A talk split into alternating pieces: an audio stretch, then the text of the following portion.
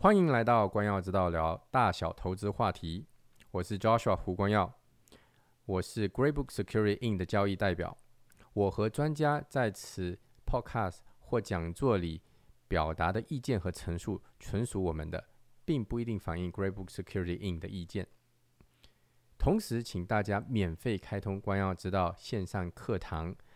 来索取呃完整的讲座与其他更多的讲座。丸子可以在账目介绍里取得。欢迎大家来到这一周的光耀之道每周专家系列讲座，我是赵小胡光耀。如果这是你第一次来到我们的讲座的话呢，啊，我们是会将讲座 upload 到这个 YouTube 平台。大家如果有时间，请啊去上面呢，呃，这个 subscribe 一下，然后点个赞，谢谢。嗯，呃，这一周呢，我们邀请的。的是呃丁宇峰，呃是 MMP 的这个合伙人哈。那宇峰呢，在我们这里也分享过非常多次的呃财务方面的呃那个税务方面的讲座了。那这一次呢，他将为我们分享这个二零二一年呃这个人税务的一些这个呃税务的分享哈更新。那刚刚好现在是税务季节，所以我觉得这个题目哈也是非常应景的。那我们就不浪费时间了，请我们的雨峰为我们分享今天晚上的呃话题哈。好，谢谢周叔，大家稍等一下，让我把这个我分享一下我的屏幕。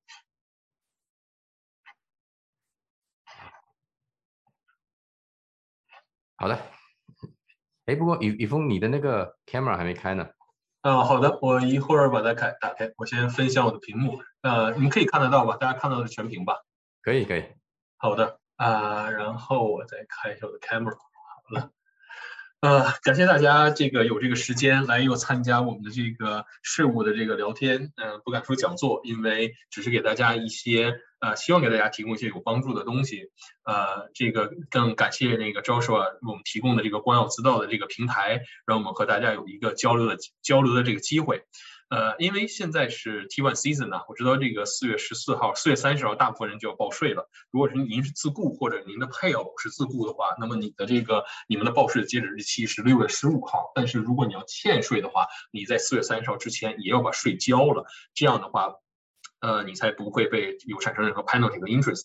呃，那么。呃，这个税务，尤其是个人税这方面，其实是非常繁琐的，一有很多的 topic 可以讲。呃，自雇啊，employee 啊，然后呃各种各样的 deduction 啊，home office 啊，move expense 啊，然后各种各样的 deduction，有很多琐碎的。其实每一样东西都可以讲的很非常 detail 的。那么今天我们给大家就是一个笼统的一些比较重要的一些东西和大家聊一聊。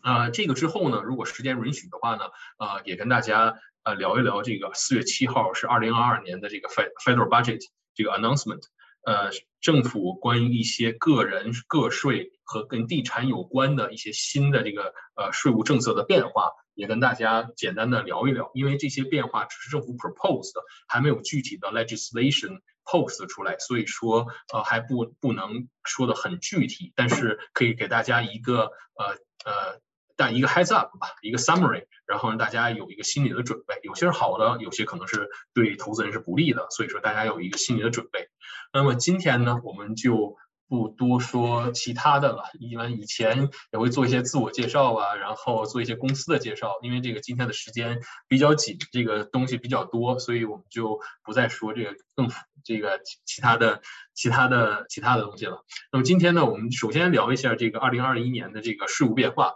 那个，我们每年做这种 update，说是比如二零二二年，其实做的 update 聊的都是上一年。呃，有哪些这个比较比较大家比较感兴趣的一些 topic？就是说，首先说到报税，你要先知道你要在哪个省去报税。然后呢，再有就是 home office，呃，moving expense。然后简单的谈一谈 RSP 啊。TFSA 啊，我们说这只是一些浅谈，因为大部分的那个在加拿大居住生活有一定时间的这个朋友，对这些都其实都是了然于胸了，只不过是有一些可能大家不常见的、不常不常遇到的一些问题，给大家简单聊一聊。包括这个自住房，这个是一个非常大，也是很多人感兴趣，因为大家都知道卖到自住房是 tax free，但是自住房本身这个如何来运作，包括这个。二零二二年的这个 budget 关于这个 flipping house 的这些一些 restriction，一些新的新的政策，都跟可能跟自住房可谈税有关。所以说我们会抽出一个时间，专门准备一期 presentation 和大家了解一下，聊一聊自住房。那么今天也也是就是在我们在这只是简单的聊简单的跟大家交流一下。然后就是这个税务居民身份和海外收入申报的这个这个海外资产申报的这个浅谈。也同样也是浅谈，是因为我们今年的第一个 presentation 就是关于这个海税务居民和海外资产的这个申报和那个罚金的一些。如果您错过了的话，您可以看这个光耀资道的这个呃我们的 YouTube 的这个录像，您可以看一看，了解一下。如果您对这方面感兴趣的话呢，我们和我的同事都给您提供这个资讯的。呃，然后然后呢，还有一个就是关于这个现在税务局的一些呃审计的一些动向啊和一些常见的审计。然后这个呃，如果时间允许的话，我我们谈一谈二零二二年的这个 federal budget。最后我就给大家留下答疑的这个时间。呃，What's new for the twenty twenty twenty twenty one tax year？呃，首先好的消息就是说，这个政府没有给个人这个加税，你的那个税率啊 percentage 还是稳定在二零二二和二零二零年的是一样的。呃，那么您现在看到的这就是联邦和安省这个合在一起的这个这个个税，呃。是二零二一年的，您可以看到有十三个不同的这个 tax break，sorry，三个不同的 tax bracket。那么您在低税低的这个 bracket 里面呢，比如说您的收入在七七八万到九八万到九万之间呢，您就在这个这个 bracket 里面，那对应的这个您的收入，比如说 other income，这个 other income 包括工资、奖金和 interest income、rental income 都属于 other income，他们的那个税率都是一样的。呃，那么你在这个您您的收入在这个区间里的这部分，就以这个税率来来打税。呃，那么呃两种不同形式的分红，eligible dividend 和 non-eligible dividend。如果您收到比如 T3、T5 啊，上面有这个。是加拿大的上市公司，比如 BMO、RBC 啊这些上市公司给您的分红的话，那么基本就是 eligible dividend。如果您是小私营企业的这个 owner 呢，一般你的企业给你的分红都是 non-eligible dividend。嗯，他们之所以有这个区别，是因为呃小小企业，尤其是 Canadian controlled private company，他们符合一定情条件的。就是 active business，他们前五十万的 active business 的这个税前收入可以只交安省可以只交百分之十二十二点二的这个税率，因为你公司交的税少了呢，对于你个人的那部分，从这个这个这个部分收入的税后的呃公司税后的收入，把这个分红分给股东的时候呢，股东相对来讲就要交一个更高一点的一个税率，就是 non-eligible dividend。呃，这里面。在任何一个这个这绝大部分的这个收入区间里面呢，bracket 里面呢，capital gain 的收入这个税率是最低的。你看每一个区间 capital gain 其实大家都知道，现在还有一个好消息，一个很重要的好消息就是说，二零二二零这个二零二的这个 federal budget 没有增长这个 capital gain inclusion rate，也就是说，如果是 capital gain 的话，那么只有百分之五十 taxable。一一直都有传言，近几年每年都有传言。加拿大政府要把这个 capital gain inclusion rate 增加到百分之七十五，这个并不是第一次，而是以前确实是就是百分之七十五，后来降到百分之五十的。呃，那么这个 capital gain inclusion rate 其实在每个区间就是你的 other income 的这个 rate 的一半吧，就是最高区间五十三点五三除以二就二十六点二十六点七六。呃，这个是 capital gain。如果对于个人来讲，呃，这个收入在绝大部分，如果相同收入在绝大部分这个。呃，bracket 里头 capital gain 的这个税率是最低的，所以说就催生了一些税务规划呀。呃，之所以很多人都担心这个 capital gain c r u i rate 会增加，是因为有些税务规划可以把你收入的性质从工资、分红或者是奖金变成 capital gain。那么你同样拿出一部一定的数目的钱，从公司里面拿出了一定数目的钱，如果是以 capital gain 的这个 rate 交交交税的话，那你的 after tax rate 是非常低的。呃，这些这些具体的这些税务那个就是这种税务规划呢，我们会在以后的这个税务规划里面专门的这个呃给大家做一些介绍。呃，再有一个就是这个呃收入，大家都知道这个可以可以扣抵消收入的第一项就是这个 base basic personal amount。呃，那么二零二一年呢，这个 basic personal amount 涨到了一万三千八百零八。呃，这个里面呢。呃，有一万两千四百二十一是所有人都有的，那么多出来这个多出来这个一千三百八十七呢，就是为中低收入家庭提供的一个 benefit。如果说你这个个人的收入低于一万五千一百九十，呃十十五万一千块钱的话，那么呃你就可以享受到这个一万三千八百零八这个这个这个 personal basic personal amount。如果说你的收入超过了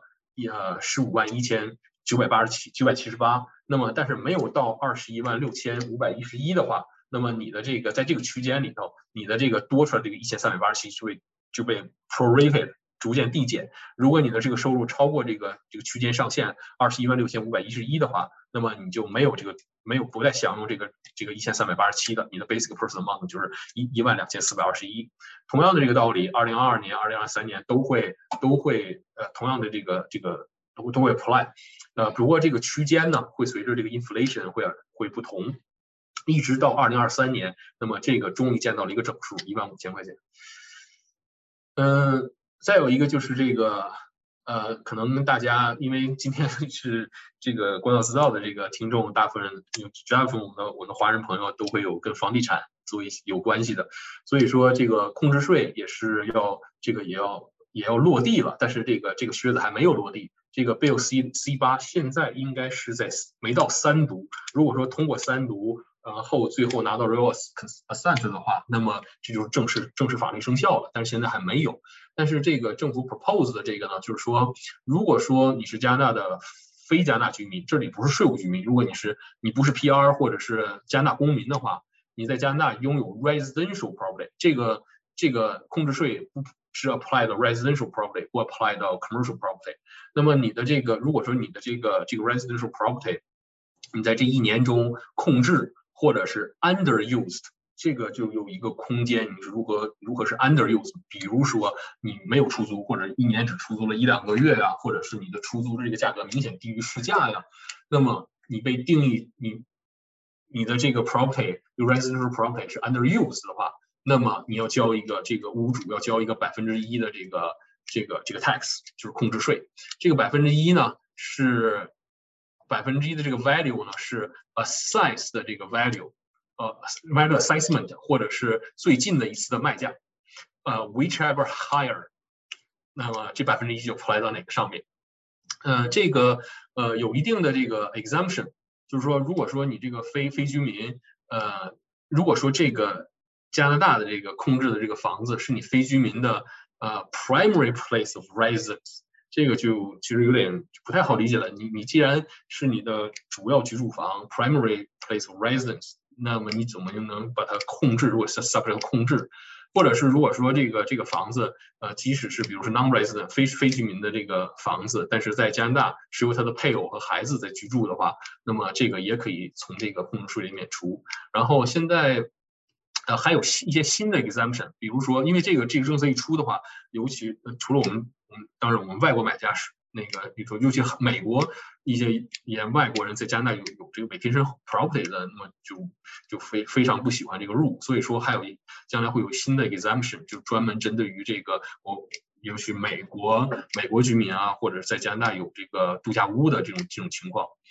嗯，然后呢，如果说这个一旦生效呢，那么它的 effective 是就是 apply 到二零二二年。呃，这个是这个控制税呢。如果一旦，比如说今年七月一号它开始生效了，那么 apply 到二零二二年，那么，呃，你在报税给二零二二年报税的时候，那绝大部分人二零二三四月二零二三年四月三十号报税的时候，你就要要计算这个这个控制税了。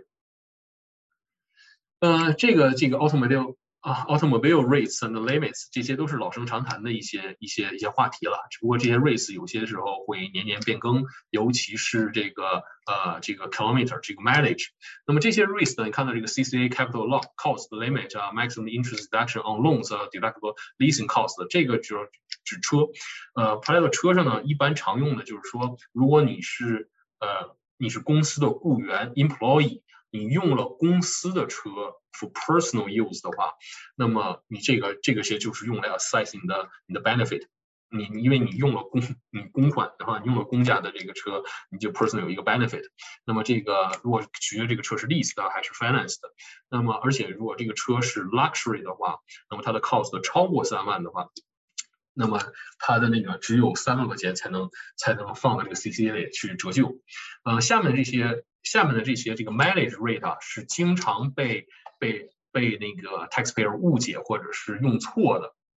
这些 mileage 主要是什么情况用呢？一个就是说是员工用自己的车来做公务，这个时候你的员你的雇主可以根据你的实际的这个 mileage 乘以这个 rate，只要这个 rate 不超过这个这个，比如说前五千公里不超过这零五五毛六分五毛九分钱 fifty nine cents 的话，那么这都是 reasonable 的。那么这些 reasonable allowance 呢，你的雇主可以抵扣作为 expense。当你的雇 employee 拿到这些 benefit 的时候呢，呃，它可以，它它可以是 tax free，嗯，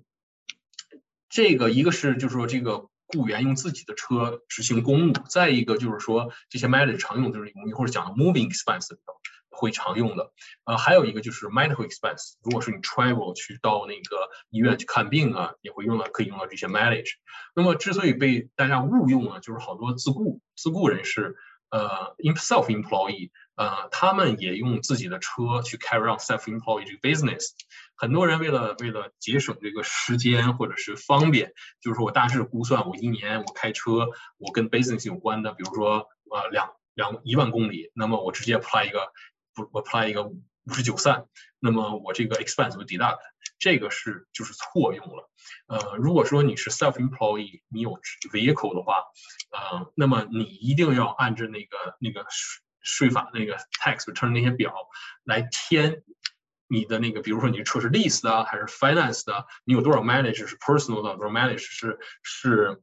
business 的，你的开销，比如说 car maintenance 啊，呃，汽油啊，这些一定要根据详细的填好，而且你要有 receipt 作为 supporting document。如果你用这个 mileage，就是这个 mileage 不是给你用的。就是刚才我提到那三种情况才能用，不是给那个 self-employed 用的。一旦你用了这个的话，而又没有保留好这个 receipt 的话，是会全部被 CRA deny。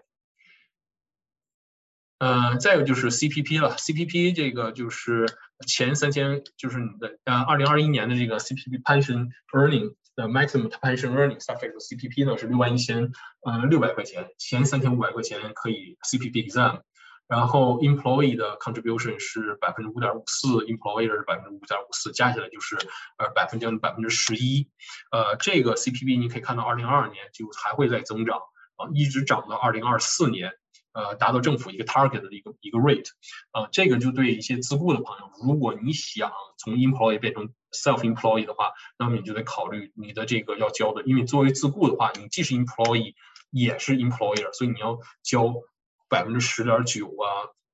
十一点四的这个这个这个，对于你来讲，就是一些尤其刚开始从事自雇的这个行业的朋友，那么就是一笔不小的 expense。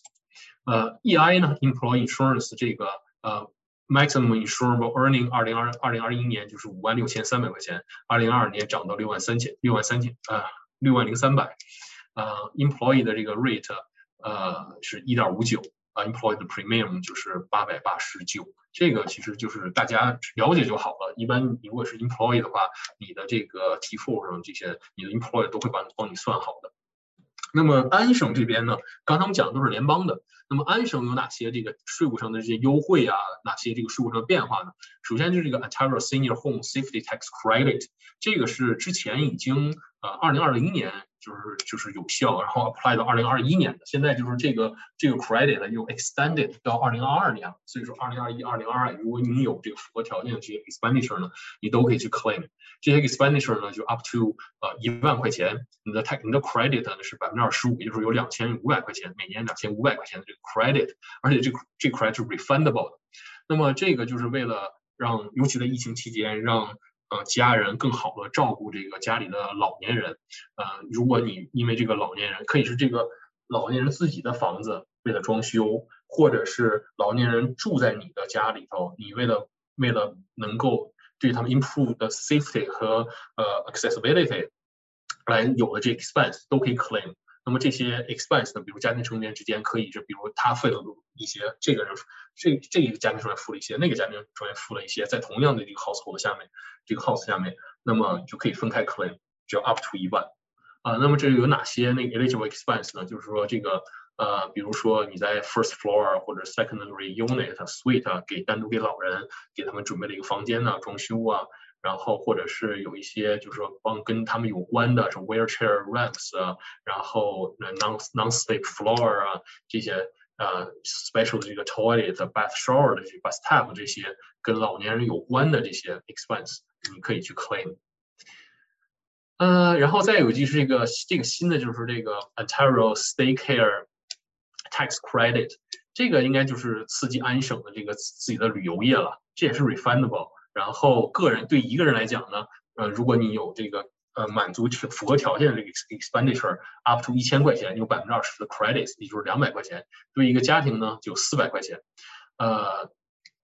那个这个就是如果你这个这些就是二零二二年生效，那么你给二零，如果你这些 expenditure 发生在二零二二年呢，那你就给二零二二年报税的时候就可以用到这个 credit。那么这里头有哪些 expense 可以可以用呢？就是这些 expense 必须发生在呃，calendar year 二零二二，然后你要是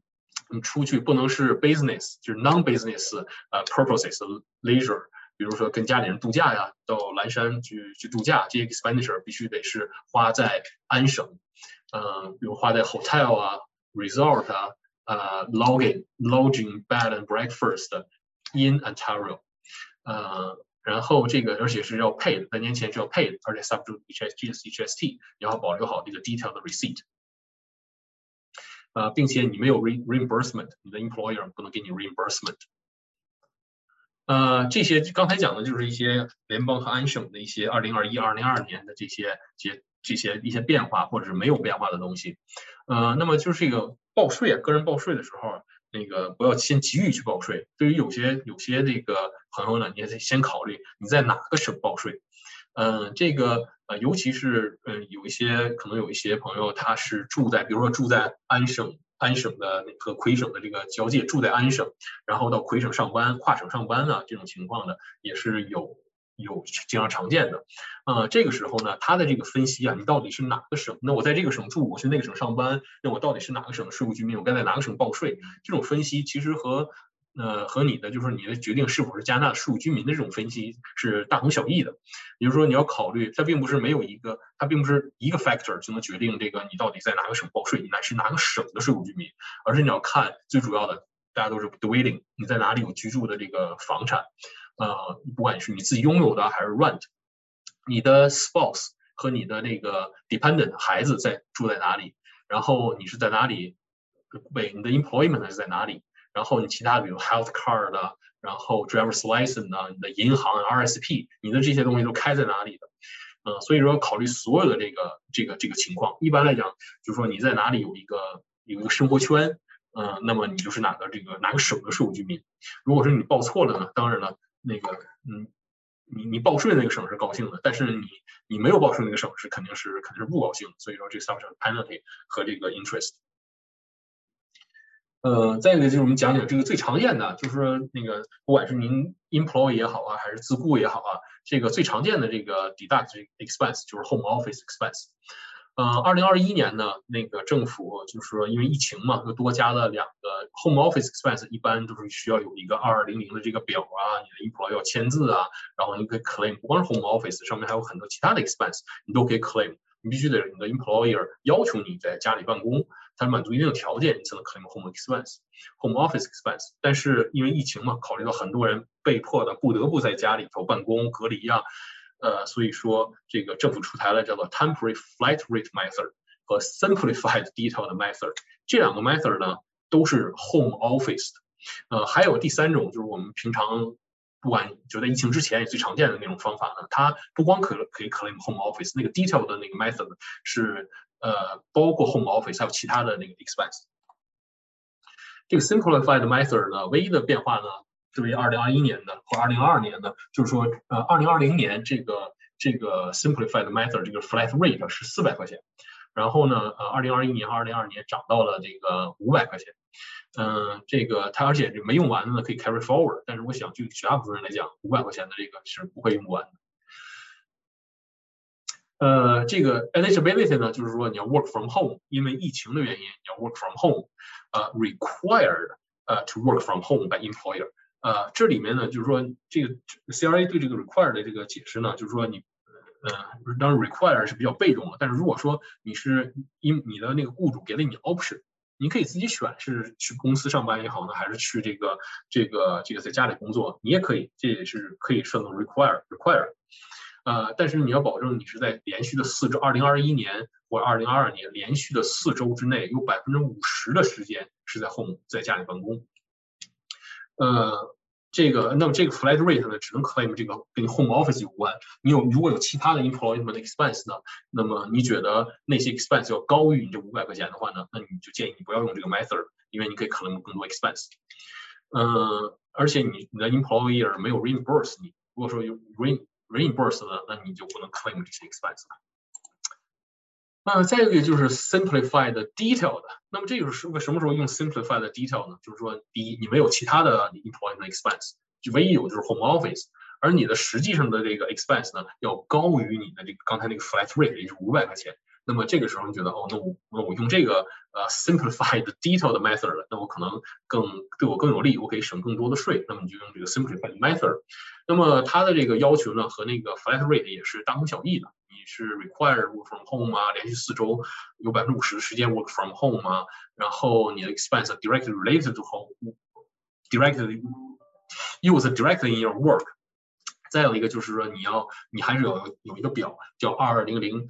嗯，simplified 这个这个表，你要你要有这个表签字，呃，或者是你可以用之前的 detail 的那个表都可以。呃，这个呢，就是不光是疫情了，这个就是呃各种不同的可以 claim home office 的三种情况。那么有哪些 home office 可以 claim？这里面呢，可以 claim home home office expense 最少的就是 employee。呃，那你看这里有好多 no，就是说你可以 general maintenance 啊，fuel heating 啊，啊，electricity 啊，telephone line directly for work 啊，然后 cleaning repair cost， 然后 monthly internet fee。加最后一个，这个如果你是你你不是你自己的房，你 rent 的话，你的 rental 可以 claim。那么这些是三种情况：自雇 employee 和 commission 的 self employee 都可以 claim。但是有一些就是 employee 不能 claim，而且这些因这些这个开销其实是家里最大头的，尤其是这个 CCA，我们会稍后会讲这个这个 prime property insurance、property tax、mortgage interest。这三项可能是你跟你家里最大的跟你房子有关最大的三项开销，employee 是都不能 claim 的。那么这里可以可以可以 claim 最多的呢，就是自雇。所以说将来我们会我们有专门的那个 topic 讲自雇和 employee。这个就是说，这个就是为什么你在考虑我是做 employee 来呀，还是做自雇呢？那么就是这些就是你作为 self employee 自雇的 benefit，你可以 claim 更多的这个 expense。呃，作为那个 commission self employee 呢，它可以 claim 的是介于 employee 和 self employee 之间的。呃，CCA 它是不能折旧，它不能 claim。Mortgage interest 这可能是家里头这个 home office 最大的一个 expense，它也不能 claim。但是 property property tax 和 insurance 呢是可以 claim。嗯，作为 CCA 呢，一般来讲，就因为你的这个一旦你拥有 home office 了，那么你 有一个 partial disposition，你的你的家里的一部分就用来做，就不是自住房了，就是你的那个用来 carry on business 啊或者 office。那么这个时候一般来讲，我建议不要轻易 claim 这个 CCA。就是说，如果你想保证你这个房子整体都是你自住房，将来卖房的时候可以可以可以用到了，呃，principal residence exemption 的话，那么你就尽量考虑不要 claim 这个 CCA。一旦你 claim 了的话呢，你可能你的那个 partial disposition 你就那个 room 就不 qualify 了，嗯，而且这种 CCA 呢，房子的这个折旧啊，它是它有一个这是一个 timing 艺术你现在它可以帮你抵抵扣每一年的这个这个这个呃收入，但是一旦房子卖了，那那个而且卖价你要高于这个 cost 的话，那么你以前每一年 claim 的这个折旧要最后变成叫做 recapture，还要 include 到你的你的收入里头，所以这个 benefit 是只是一个一个 timing 的一个 difference。呃，讲完这个 home office 呢，我们就聊一聊这个 moving expense。moving expense 虽然不像 home office 这种 recurring，那么你 qualify 的话，你这个 employer 要求你这个在家工作的话，你每年都可以 claim。moving expense 大部分来讲就是有可能很多人就是来 once a lifetime，所以这但是 moving expense 一般都是很很高的，去看你那个你的会计师那个怎么给你 claim 你的实际情况了。我 claim 过的 moving expense 两个比较高的，呃。有一个是一万多，还有一个是七万多这种 moving expense。呃，肯定都被税务局审计了，因为当年的那个一般来讲，moving expense，如果你超过三千或者五千的话，那么税务局肯定是要 flag 的，那么肯定会让你提供 supporting document 的。呃，我的一个客户就是从外省搬到安省，然后有家里有小小的孩子啊、妻子啊，然后他的这个 moving expense 他 claim 了七万多，最后税务局也是需要提供 supporting document。但是都通过了，唯一 deny 的就是他那个他妻子坐飞机带着孩子来来多伦多那个 flight ticket，他那个那个 invoice 没有找到，所以一千多块钱被税务局 deny 了，剩了七万多都不要捞，呃，就取决于你的这个具体情况，呃，那么这个 moving expense 什么样的情况，个人可以 claim 呢？那就是说你搬家是因为你的 employment，呃，你的雇主或者自雇，你的这个变更。呃，你你可以有机会 claim 后呃 moving expense，或者是因为去 full time 呃去到 post secondary school 去上学，这个 school 可以是在加拿大，也是不在，也可能是不在加拿大，但是你是 full time post secondary school 去上学的话，你可以你报 Canadian tax return 的时候，你可以可能 moving expense。那么是不是所有的 moving expense，我换了工作，呃，我从嗯怎么说，我从嗯往呃，Markham 的东边搬到 Markham 的西边，我就可能可以 claim moving expense 呢？这并不是的，这里有一个一个距离的要求，也就是说，你新家到你新的那个呃雇主的这个这个这个工作单位，呃，要比你旧的家到新的这个工作单位要近至少四十公里。所以说，这个这个一般现你现在都有 Google Map 嘛，你可以就是 Google Map 一下，看看这个这个距离。然后呢，也不是所有的人都可以 claim，必须得 Canadian tax resident。你才能 claim 这个 moving expense，呃，那个这个 moving expense 是单独的一个 form，在你报税的时候，嗯，这个 moving 可可能 moving expense 的时候，有些时候你比如说，呃，我你从其他的省搬到安省来，然后来来这个来执行新的工作，你有了在安省有了新的工作，你比如说你从 New Brunswick 搬到搬到呃 Ontario。呃，因为你安安省这边有新的工作，你要搬家。那么你你如果说你是，比如说你在十二月末的时候搬家，然后搬过来之后，你还没有开始你这个工作的话，还没有在新的 employment earn income 的话，那么你当年的那个那个十二月份产生的那个 moving expense 你是不能够 claim 的。你要等到下一年你产生了 earn income，跟在你的 new location earn income 的时候才能去可以去抵消那个那个那个 income。啊，然后那个，那么学对于学生们来讲呢，就这个 moving expense 就可以抵消他们 scholarship、fellowship、random 那个 taxable 的这些 including income。嗯，这个 moving expense 呢，只能 against earned income， 也就是说你是 employment income 或者 self-employed 的这个这个 in income，而不是 investment income，比如说 rental income、interest income 和 dividend，这些是不能够 against 你的 moving expense。呃，如果说你的那个你你的雇主 reimburse 你的这个全部或者一部分的这个 moving moving expense 的话，那么你要把这个 reimbursement 包含在你的收入里头，然后你才能 claim 这个 moving expense。嗯，没有，呃，如果说你的这个 moving expense 大于你的这个呃 earned income 的话，那么你可以 carry forward 了。嗯，尤其是你比如说啊，我十二月份，十二月一号，我十我十一月末。搬从安呃从 New Brunswick 搬到安省，然后我十二月一号开始我的新的这个新的 employment，那么我的新的 employment 那一个月只有五千块钱的收入，而我的 moving expense 是六千，那么你的差相差的那个一千你可以 carry forward，然后到下一年 against 你下一年 earn income。嗯，如果说还有一个就是刚才举的，如果说你的搬家你是十二月十二月份。搬的家，十二月三十一号你收到 moving expense 的这个账单，你是一月二号付的这个，那么你只能把这个 payment defer 到你的下一年，然后跟你下一年的 earned income。呃，哪些 moving expense 可以 claim 呢？transportation 啊，storage cost，然后 travel expense，travel expense 有两种方法，你可以用 simplified method 或者 detailed method。simplified method 对于 vehicle，就刚才我们讲的，用那些 mileage 五五十九 cent。呃，up to 五十九 cent per 千五五千公里，呃，up to 五十九 cent 都是 reasonable 的，呃，或者是 meal 是应该是二十三块钱 per meal per person，呃，然后就 accommodation 呢，如果你是长途的话，你中间要住 hotel 的话，啊，如果是低你用 detailed method，那就是说你你觉得这个 simplified method 的，你的实际开销要高于，比如 vehicle 和那个 meal 的这个这个开销要高于你的那个 simplified method 的话，那么你就用 detailed method，但你要 make sure 你 keep 所有的 receipt。那后呢，就是 cost canceling lease，比如说你你从原出发地你有 lease，你要 cancel 这个 lease，你可能要付 penalty，然后就是 cost cancel lease。temporary living expense，你如果比如说你呃 up to 十五天，比如说有的时候你在安省呃买了房，但是还没有交接，那你要暂时可能要在这个 hotel 啊或者是哪里住一段时间，那么 up to 十五天这个呃 living expense 也都可以 claim。呃，还有就是这个 incidental 的 cost，change of address，legal document，啊，replace driver's license，utility hookup 这些都可以 claim。呃 ，cost to maintain the old residence，如果说你在你出发地还有旧的这个你的 residence 房子还没有马上卖掉，那么你 maintain 这个 up to maximum 五千块钱也是呃也是可以 claim。呃，那么这个包括 interest cost 啊，property tax 啊，insurance premium 啊，heating and utility，所以这些这个就。这 interest cost property tax 就是比较大的这些比较大的这些呃这些 cost 了。嗯，还有这个 cost cost of selling the old resident， 那种 changing address, bringing driver's license，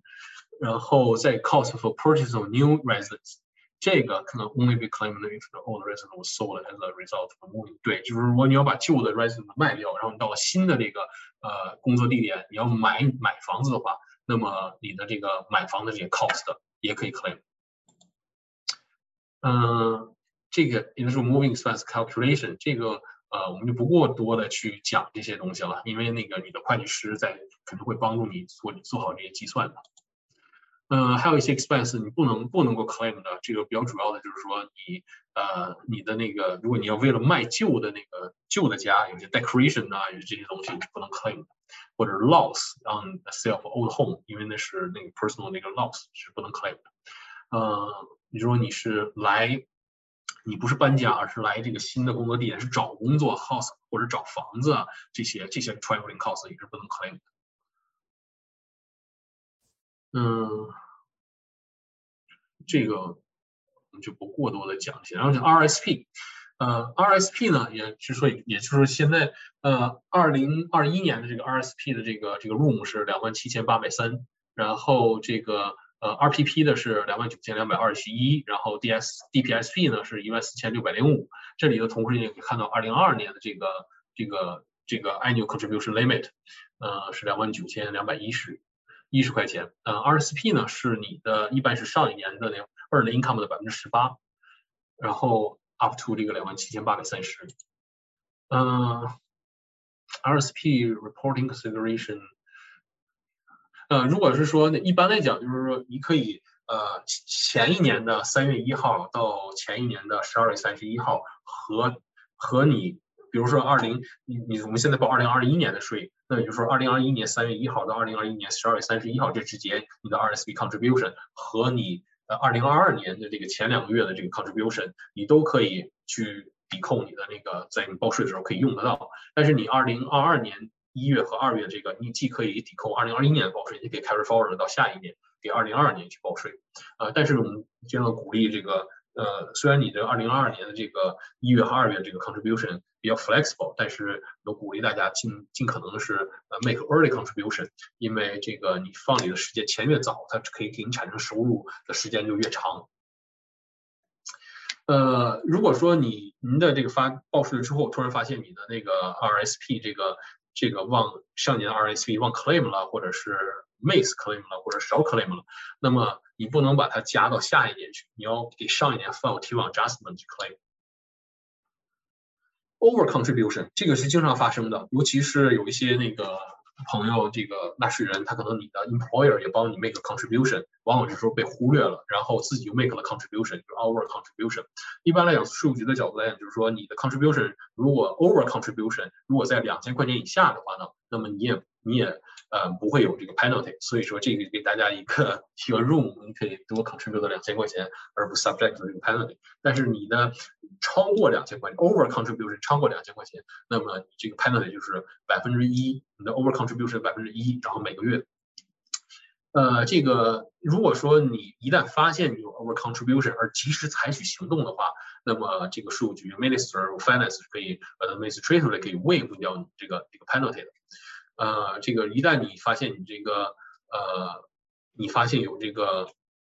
那个有这个 over contribution 的话，那么你要尽考就 raise you spend reasonable time reasonable efforts。然后去 withdraw 这个解决这个 over contribution，那么你就 file T1 OVP，然后尽可能在九十天之内，然后把先把这个 penalty 交了，然后你可以 claim waive 这个 penalty。嗯，那么这个就是呃，一旦你有了这个 con over contribution 呢，你要尽快跟你的会计师联系啊，去去解决这个 over contribution。然后还有一些那个呃，那么你就尽就是当然就是越快越好吧。呃，这个。RSP 呢，就是说，当你 make contribution 的时候呢，你有你可以 take deduction。呃，如果是说当你将来你需要用的 RSP，你你把这个 RFC 从这个呃，你把钱从 RSP 里拿出来的时候，这是 subject to tax。呃，那么这个就你的那个 RSP 的那个 administrator 就会给你 withholding tax。如果是在五千块钱以下呢，withholding tax 百分之十；如果在五千到一万五之间呢，是百分之二十；如果大于一万五呢，是百分之三十。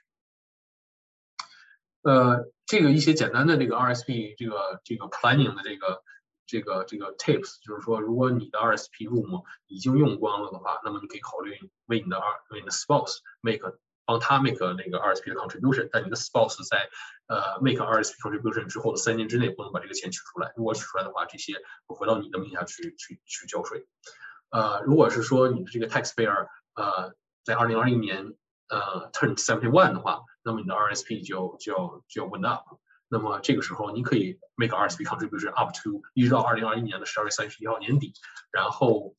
你可以 contribute，如果你的 spouse 有这个 room 的话，你可以为他做 RSP contribution，或者是直接 transfer 到 RIF 继续 defer 你的 tax。Tax-free saving account，呃，这个就是大部分人都了解了。当你你这个你你 make con 你往 tax-free saving account make contribution 的那个钱，本身首先是你税后的钱。所以说你 make contribution 的时候不会有任何 tax benefit，但是这个钱在这个呃 RSP 里去投资的这个过程中呢，所以产生的这个收入可以是被 defer， 呃，然后将来你把这个钱从 RSP 这个呃 tax receiver account 里拿出来的时候就是 tax free，呃，这个呃二零二一年的这个 contribution room 呢是六千块钱，不能超过六千，超过了之后会有 penalty，呃，如果说你这个 RSP 呢是呃，，sorry，tax-free saving account 呢是零九年这个正开始生效的。那么如果说你从零九年从来没有 contribute 过到你的 TFSA 的话，那么你今年就可以 contribute 七万五千五百块钱。如果你有这个现金的话，呃，TFSA 呢，只要你过了这个十八岁，只要你呃 over the age of eighteen，你都可以这个 contribute 有自己的 TFSA account。呃，如果是说这个孩子他没有这个没有这个呃。收入他没法 contribute 呢，那父母如果有这个钱的话，可以借或者是 give 给孩子，那么自己 make 这个 RSP 的 contribution，可以帮孩子建立起这个呃，sorry tax-free saving account 的这个这个 contribution，可以帮你的孩子积积攒起一个 tax-free saving account，将来呃上学也好啊，或者是呃 education 啊，或者其他的用途都可以。呃，如果是说那个有这个呃 over contribution 呢，那么这个 penalty 是百分之一。的呃 tax penalty 这个 tax 是百分之一的在你的 over contribution 上，呃 each month，呃一直一直到呃第一你 withdraw 你把这个 over contribution 拿出来，或者是等到下一年你有了新的 room 之后，这个新的 room offset 你的那个 over contribution。呃，对于这个非税务居民呢，我们在那个非税务居民的时候介绍里会经常提到这个，很多这个新移民，呃，大家就是他有。有个名字叫短登或者长登，短登的税务居民就是来到加拿大就收到通知登陆通知的 landing paper 的，然后来到加拿大登陆拿到枫叶卡，在加拿大可能买房置地啊，开个银行账户啊，然后了解情况，然后可能就回国了，短期之内就回国了，然后等到时间合适的时候再携家携家带口到加拿大叫常住，所以经常叫长登。那很多人在这个短登的时候啊，因为往往这个短登的时候他还不是加拿大税务居民。它可能是还属于加拿大非税务居民。其实你有了枫叶卡，其实你有了 social insurance number，即使你在这儿买了房子，你买了有了银行账户，但是因为你还没有常住，所以 arguably 你可能是非税务居民，或者因为你因为你你可能还有国内的一些企业啊、投资，你需要料理，有可能很多人就是待几段时一段时间，解决一些事情，马上就回去处理这些其他事情，然后等到真正常决定常住来加拿大的时候，他才从那个时候开始算税务居民。所以说，在很多人短登的时候啊，他可能就开了这个 TFSA，他知道哦，你有这个 benefit，那我们开开一个吧。他可能不了解就讲，你是非税务居民的时候，你开了这个账户，你可以开，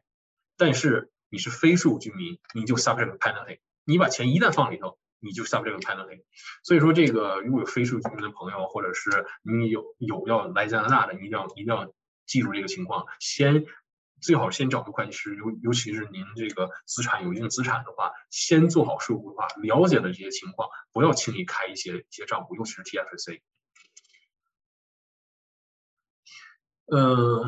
再有一个经常犯的一个错误呢，就是说，比如说我今年有六千块钱的，我以往年的这个 room 都用光了，我今年我今年有六千块钱的这个 limit，我用了用了五千，还剩一千，然后因为我有些我有其他用一些其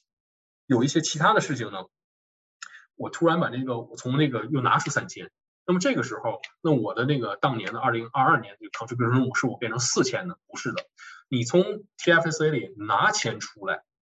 你那你的那个拿出来那部分钱不会再加到你的 TFSA 的那个那个 room 里头，一直等到一直要等到下一年才会被加到你的 contribution room 里头。也就是说，我当年如果六千块钱的那个 limit，我用了五千，还剩一千，我又拿出三千。那么我这一年还只有一千块钱的这个这个 limit，这个 room 我只能 contribute 一千，而那个三千要等到明年。如果明年这个 contribution room 还是六千的话，那我明年可能就九千块钱 contribution room，我直到明年才能去 contribute。很多那个朋友可能经常犯的错误就是就是这种拿出多少钱，当年又把这个钱又又 contribute 进去，这个时候就 over contribution。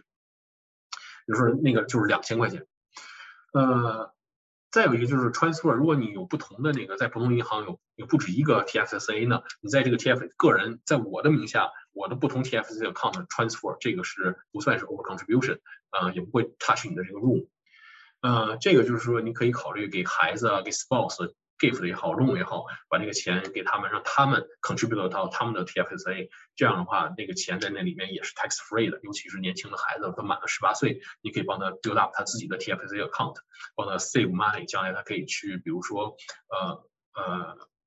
出国旅游啊，或者是一些呃 post secondary school 啊，或者是一些其他的用处，买房子。当然钱不多，但是这个都对他有一些帮助的。呃，还有一个，其实这个。这个有些很多客户常犯的一个错误就是说，因为他知道就是这个钱在 TFC 里的投资是免税的，所以很多人就是把这个钱积累起来之后，你比如说你如果零九年从来没有 contribute 过，你现在有七万五千五百块钱，你可以直接 contribute 进去。比如他去频繁去炒卖股票啊，然后希望能挣笔大钱 tax free，这是不允许的。呃，政府给了你这个好处，不是让你用让你用这个这个 TFC 里这个钱去自己去炒股，自己去。我们经常讲的 day trader，然后去然后去挣大钱，然后不交税的。你这个这个你的这个这个投资在 TFA 在 account 的这个投资，一般都是只能让银行啊去买一些银行的那些那些呃基金啊一些一些简单的投资，不是让你用来就频繁炒炒频繁买卖自己去 manage 的。如果你这么做的话，那么你的那些 income 是 subject tax。呃，自住房这个自住房，嗯，没有什么大的变化。二零二一年没有什么大的变化。呃，我们要跟客户反复讲的，就是说，从在二零一六年以前，呃，CRA 有一个我们 administrative policy，这不是税法的要求，只不过是税务局的一个。其实他觉得，因为你卖自住房的时候，如果说你觉得你卖的，你你认为你卖的是自住房，你可以用到呃 principal resident exemption。自住房免税的这个这个条款，你不用交税的话，那么你卖自住房的这件事情是不需要去申报的。但是随着呃聪明人越来越多，很多人其实是在炒房，就是说我买一个房，我住几年，我又把它卖掉，或者我拥有几套房，然后我今年卖一个，我搬到那儿去住住一段时间，再把那个卖了，反复这么，很多人用了这个钻了这个空子，然后去实际上是用它来炒房。后来税务局发现了这种情况之后呢，从二零一六年开始。只要你个人卖了 residential 卖了 real estate property 是必须申报，是必须申报的。就是不管你有没有交税这件事情，你必须申报。而这里面不光是卖掉，就是说你我我卖 A 卖给 B，我收到了钱，还有一些 deemed disposition，就是说如果你有 change of use，这种 change of use 一般就是说从呃不产生收入的 use，就是我的自自用房。变成了产生收入，完全产生收入的这种这种 use 的话，这就是 deem disposition，就是 change of use，或者是从产生收入变成不产生收入，这之间的转换就叫做 change of use。在税法下面，change of use 叫做 deemed disposition，即使你没有收到现金，没有收到任何钱，也是也有一个 deemed disposition，这些都是需要申报的。当然了，还有一些相其他的后后续的税法可以让你避免这些 deemed disposition 啊，不用让你去交税啊。这个我们将来有机会都在这个自住房这里面去详细的。其他的这个，呃，其他的这个 presentation 里去去 cover，所以说这些 deemed disposition 和真正 pre disposition 都必须得申报。如果你不申报，首先你的这个你的这个这个 transaction 是数据可以呃追溯，就是你过多少年数据可以追溯你去审查你这个 transaction，没有那个 statutory bar，就是说三年或者四年以后这个数据不再查你，这是没有。再有一个，你没有申报这些表，呃，那么你就本身就有一个 penalty up to 八千块钱，嗯，然后这个呃那个，但是税务局也意识到这个很多人就可能不适应这个这个这两个政策，所以说如果是一六一七年有了 disposition 或者 deemed disposition，你没有申报的话，你可以去补，但是可以是税务局可以不不会向向你要罚金。这是一六一七年这两个 administrative 的一个 benefit，但是之后一八从一八年开始和一八年之后，如果你没有申报的话，那么你就要有有罚金了。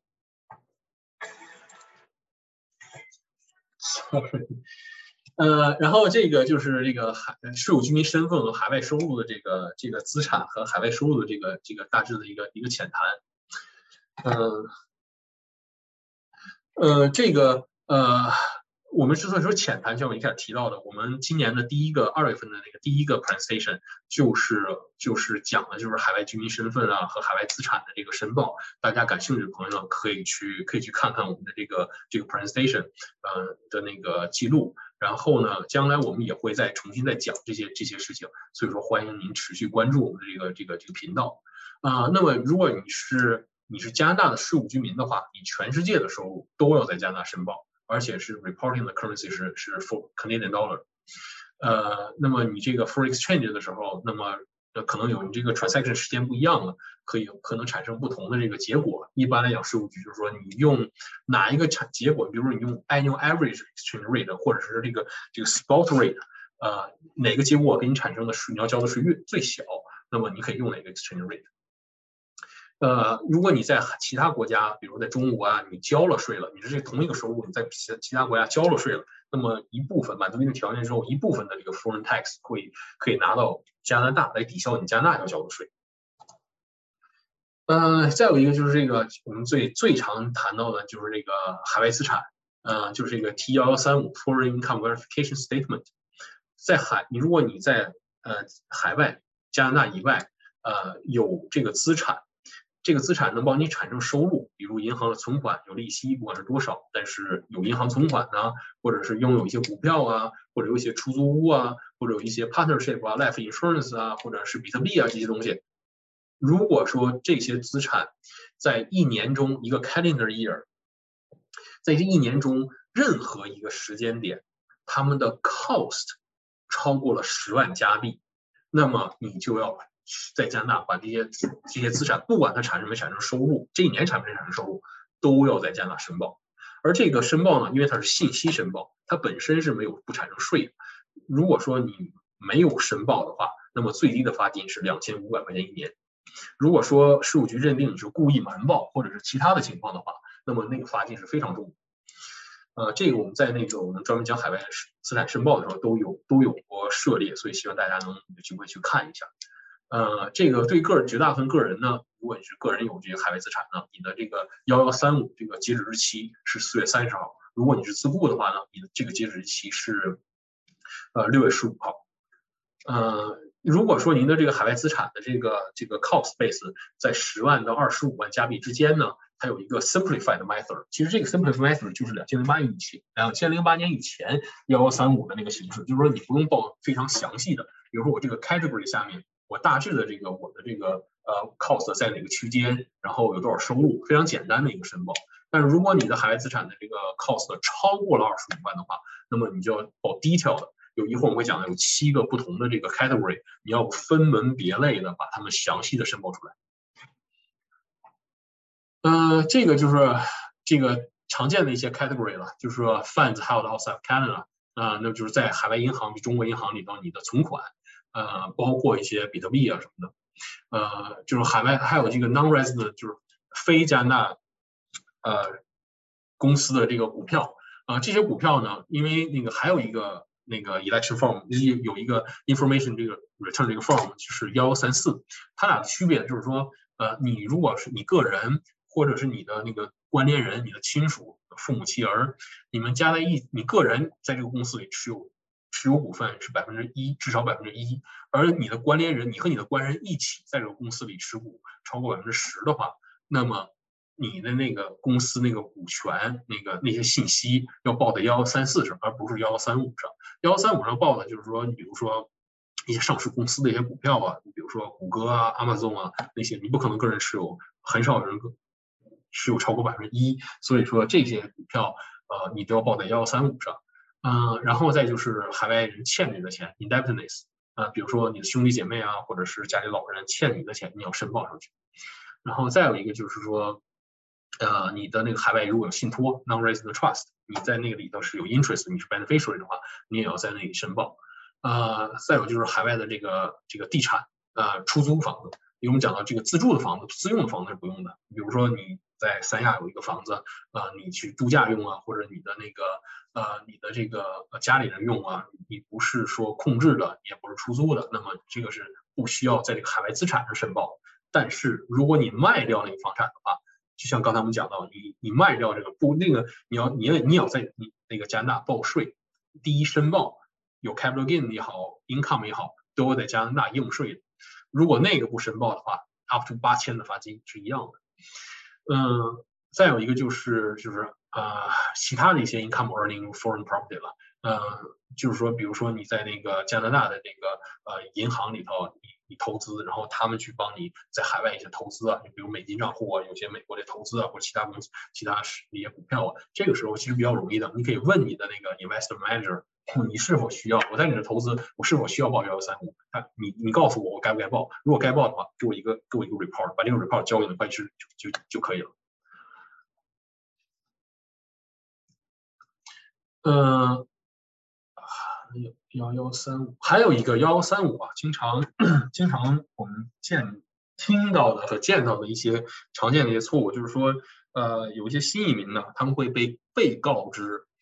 海外资产你一定要多报，呃，报的越多，你将来把这个资产转到加拿大的时候越好解释，这是一个很大的误区。海外资产有什么报什么，是什么。报什么？千万别耍这种小聪明，呃，你报错了的话是有很严重的罚金的。嗯，就是我也举过这个例子，有人问我，地产和现金报哪个好？你是什么报什么，报什么？你报错了，地产现金分不出来吗？你报错了的话，那个罚金可不是两千五百块钱，两千五百块钱一个一年的。呃，再就是幺幺三四 information return relating to control 的 non-control 的 foreign affiliate，就像刚才我们讲到的这个，如果说你作为加拿大税务居民，你个人持有这个至少百分之一这个公司的股权，然后你和你的关联人、父母、妻儿持持有百分之十，共同持有百分之十或者更多的这公司的股权的话，那么这个公司海外公司就叫做 foreign affiliate。如果你的你们持股超过百分之五十呢，就是 control 的 foreign affiliate。那么这个这些信息，呃，这些公司的这些信息，详细的信息要要申报在幺幺三四这个表上。为什么呢？就是说这个，嗯，大家给你。你都听说过这些很多的这些美国这些跨国企业啊，就是跨国企业，他们的总部其实都不在当地的，都是在海外，尤其是些低低税率的公司，包括加拿大也是一样的。那知道这个加拿大的这个 纳税人为了避税啊，会把他的一些公司啊，或者是就是因为他这个经营的需要，可能会把一些公司开到海外。那么允许你这么做，因为格罗巴的格罗就是全球化嘛，你允许可以，你可以去这么做，但是你要把这些信息告诉加拿大税务局，我们要掌握你这些信息。为什么？即使在有一天这个控股人离世的时候，他全世界的资产在去世那一天视同出售。所以说，这个税务局要掌握这些信息，你海外的这些信息，这都是信息信息披露，有可能产生的收入呢，呃，有可能就是你你不从这些呃海外公司的也分红啊或者提出收入的话，你可能自己是没有税，但是你必须得申报。呃，今年这个二零二二这个这个这个 federal budget 其实有一项就是改了，就是说那个尤其是关于那个你在海外用公司去产生投资收入，那么呃，即使你你不从公司提出收入来来自用的话，那么有一些收入，如果这个公司去产生的收入来源是投资收入、被动收入的话，那么你有可能也要去交税了。这就是二零二零二二年新的 budget 关于 international tax 的一些一些 update，可能有一些变化。那么这个幺幺三四的这个 due date 呢，不像是跟那个个人报税，你个人报税什么时候丢？四月三十号或者六月十五号丢。它哎，在二零二零年之前，因为考虑到这个这个信息披露是量是非常大的，考虑到海外公司可能有自己，它海外公司的 year 呢不一定是十二月三十一号，可能是任何一天，所以考虑到他们的这个信息和这个具体信息的这个是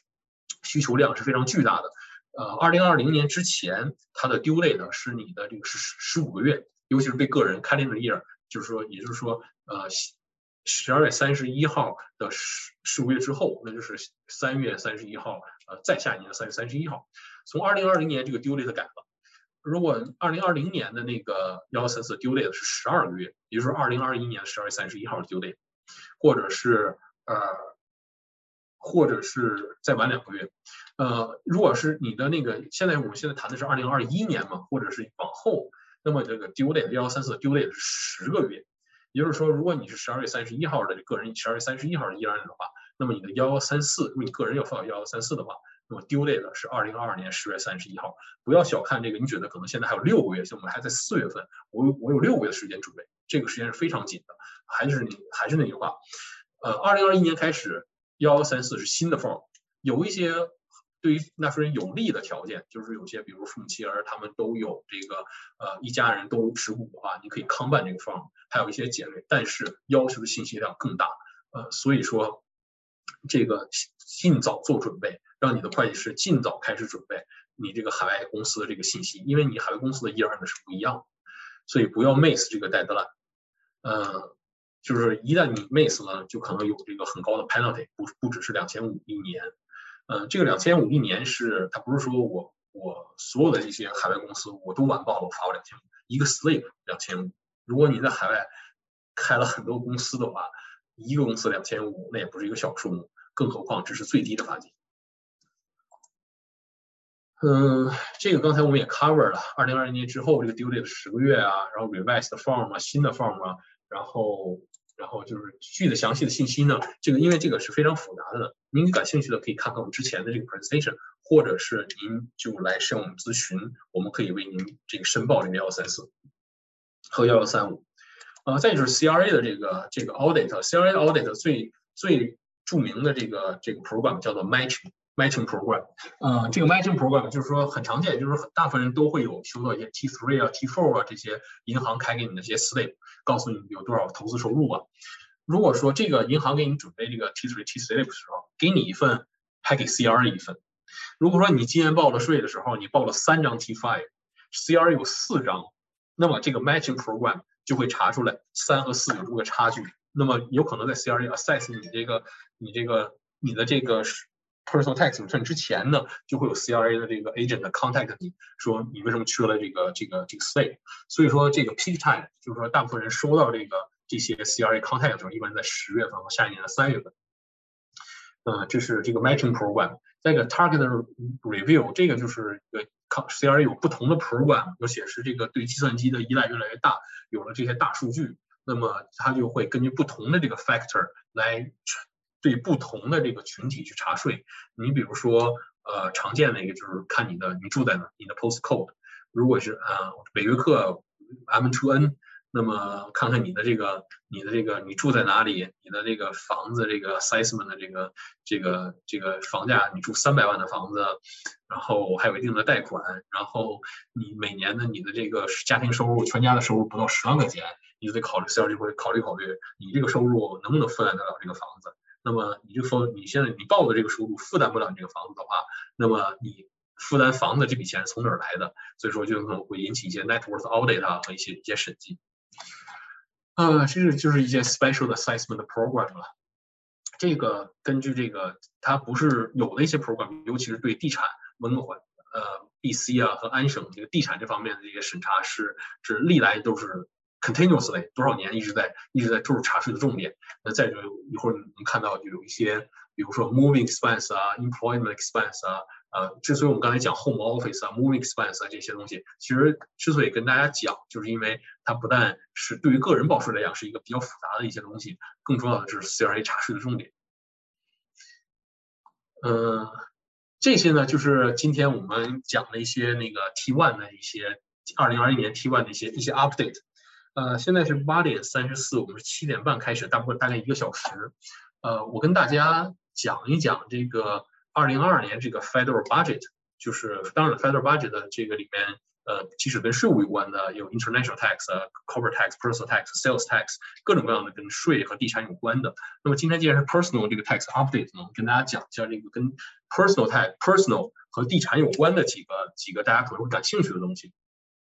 呃，先不讲这个，给大家先讲这个吧，tax free tax free first home saving account。 这现在是因为具体的立法但还没有出台，呃，所以说这个都是呃一些政府有这个 program 给大家推出的这些简介，呃，那么这个 program 是为了帮助就是 first time home buyer 来帮他们省钱，可以去可以去买买房子，就将来买他第一个房子的这个这个 account，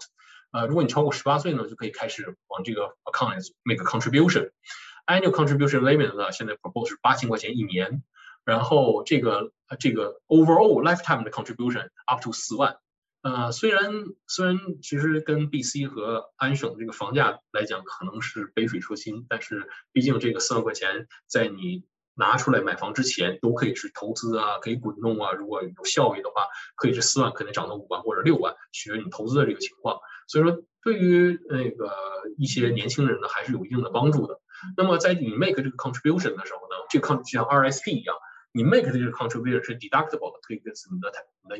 你的 income，在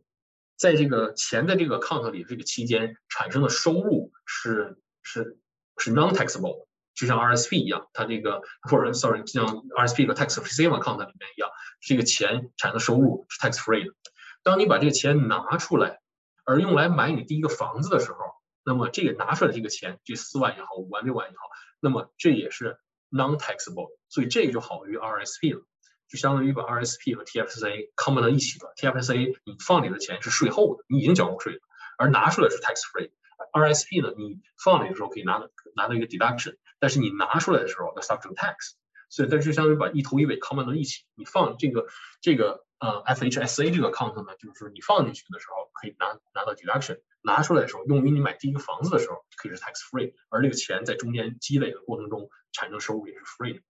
如果说你这个你将来就是说你买第一个房子的时候没用到这笔钱呢，呃，你到了一定年纪，这个必须得 close 掉这个，你买了第一个房子，你必须 close 这个 account 呢，你这个里头这个这个钱可以 transfer 到你的 RSP，而不会影响你当年的那个 RSP 的 limit，这也是一个 benefit。所以说这个 account 虽然钱不多，但是这个这个它的 benefit 还是还是比较多的。呃，刚才呃略过的那个第一项地方，就对很多人来讲没有那么大的吸引力，就是叫做 multi-generational home renovation tax credit。这也跟跟这个 take care of senior 有关，就家里有老人呢，那个如果说你的那个老人和你住在一起，或者你和老人住在一起，就是这个房子可能是老人，也可能是你的，呃，那么这个时候你做了一些那个 qualifying expand renovation 的话，那么这些呃 expenditure 可以是可以是抵 expenditure 可以是可以产生 tax credit，而且这个 tax credit 是 refundable。这个 expenditure 呢，up to 五万块钱，呃，那个 credit 是百分之十五，也是 up to 七千五百块钱 refundable 这个这个 credit，这个是还是比较比较高、比较吸引人的。但是，呃，其中有一些可能让大家感到多少有点失望的，就是这个这个你你让老人和你一起住嘛，所以你要有一个 secondary unit。那么你要做这个 unit 呢，secondary dwelling unit，你必须有 building permit。然后呢，第二个呢，就是说你这个一就就关于这个 secondary dwelling unit 这个定义，呃，它里头包括 kitchen，所以说你的这个 renovation 这个 cost，所以说这个可能并不是所有人都需要或者想要做的，所以这个是有一定的限制。那么这个一旦通过了呢，它的那个 effective date 就是二零二三，啊和之后的呃，二零二三年的一月一号。呃，刚才我们讲的那个呃，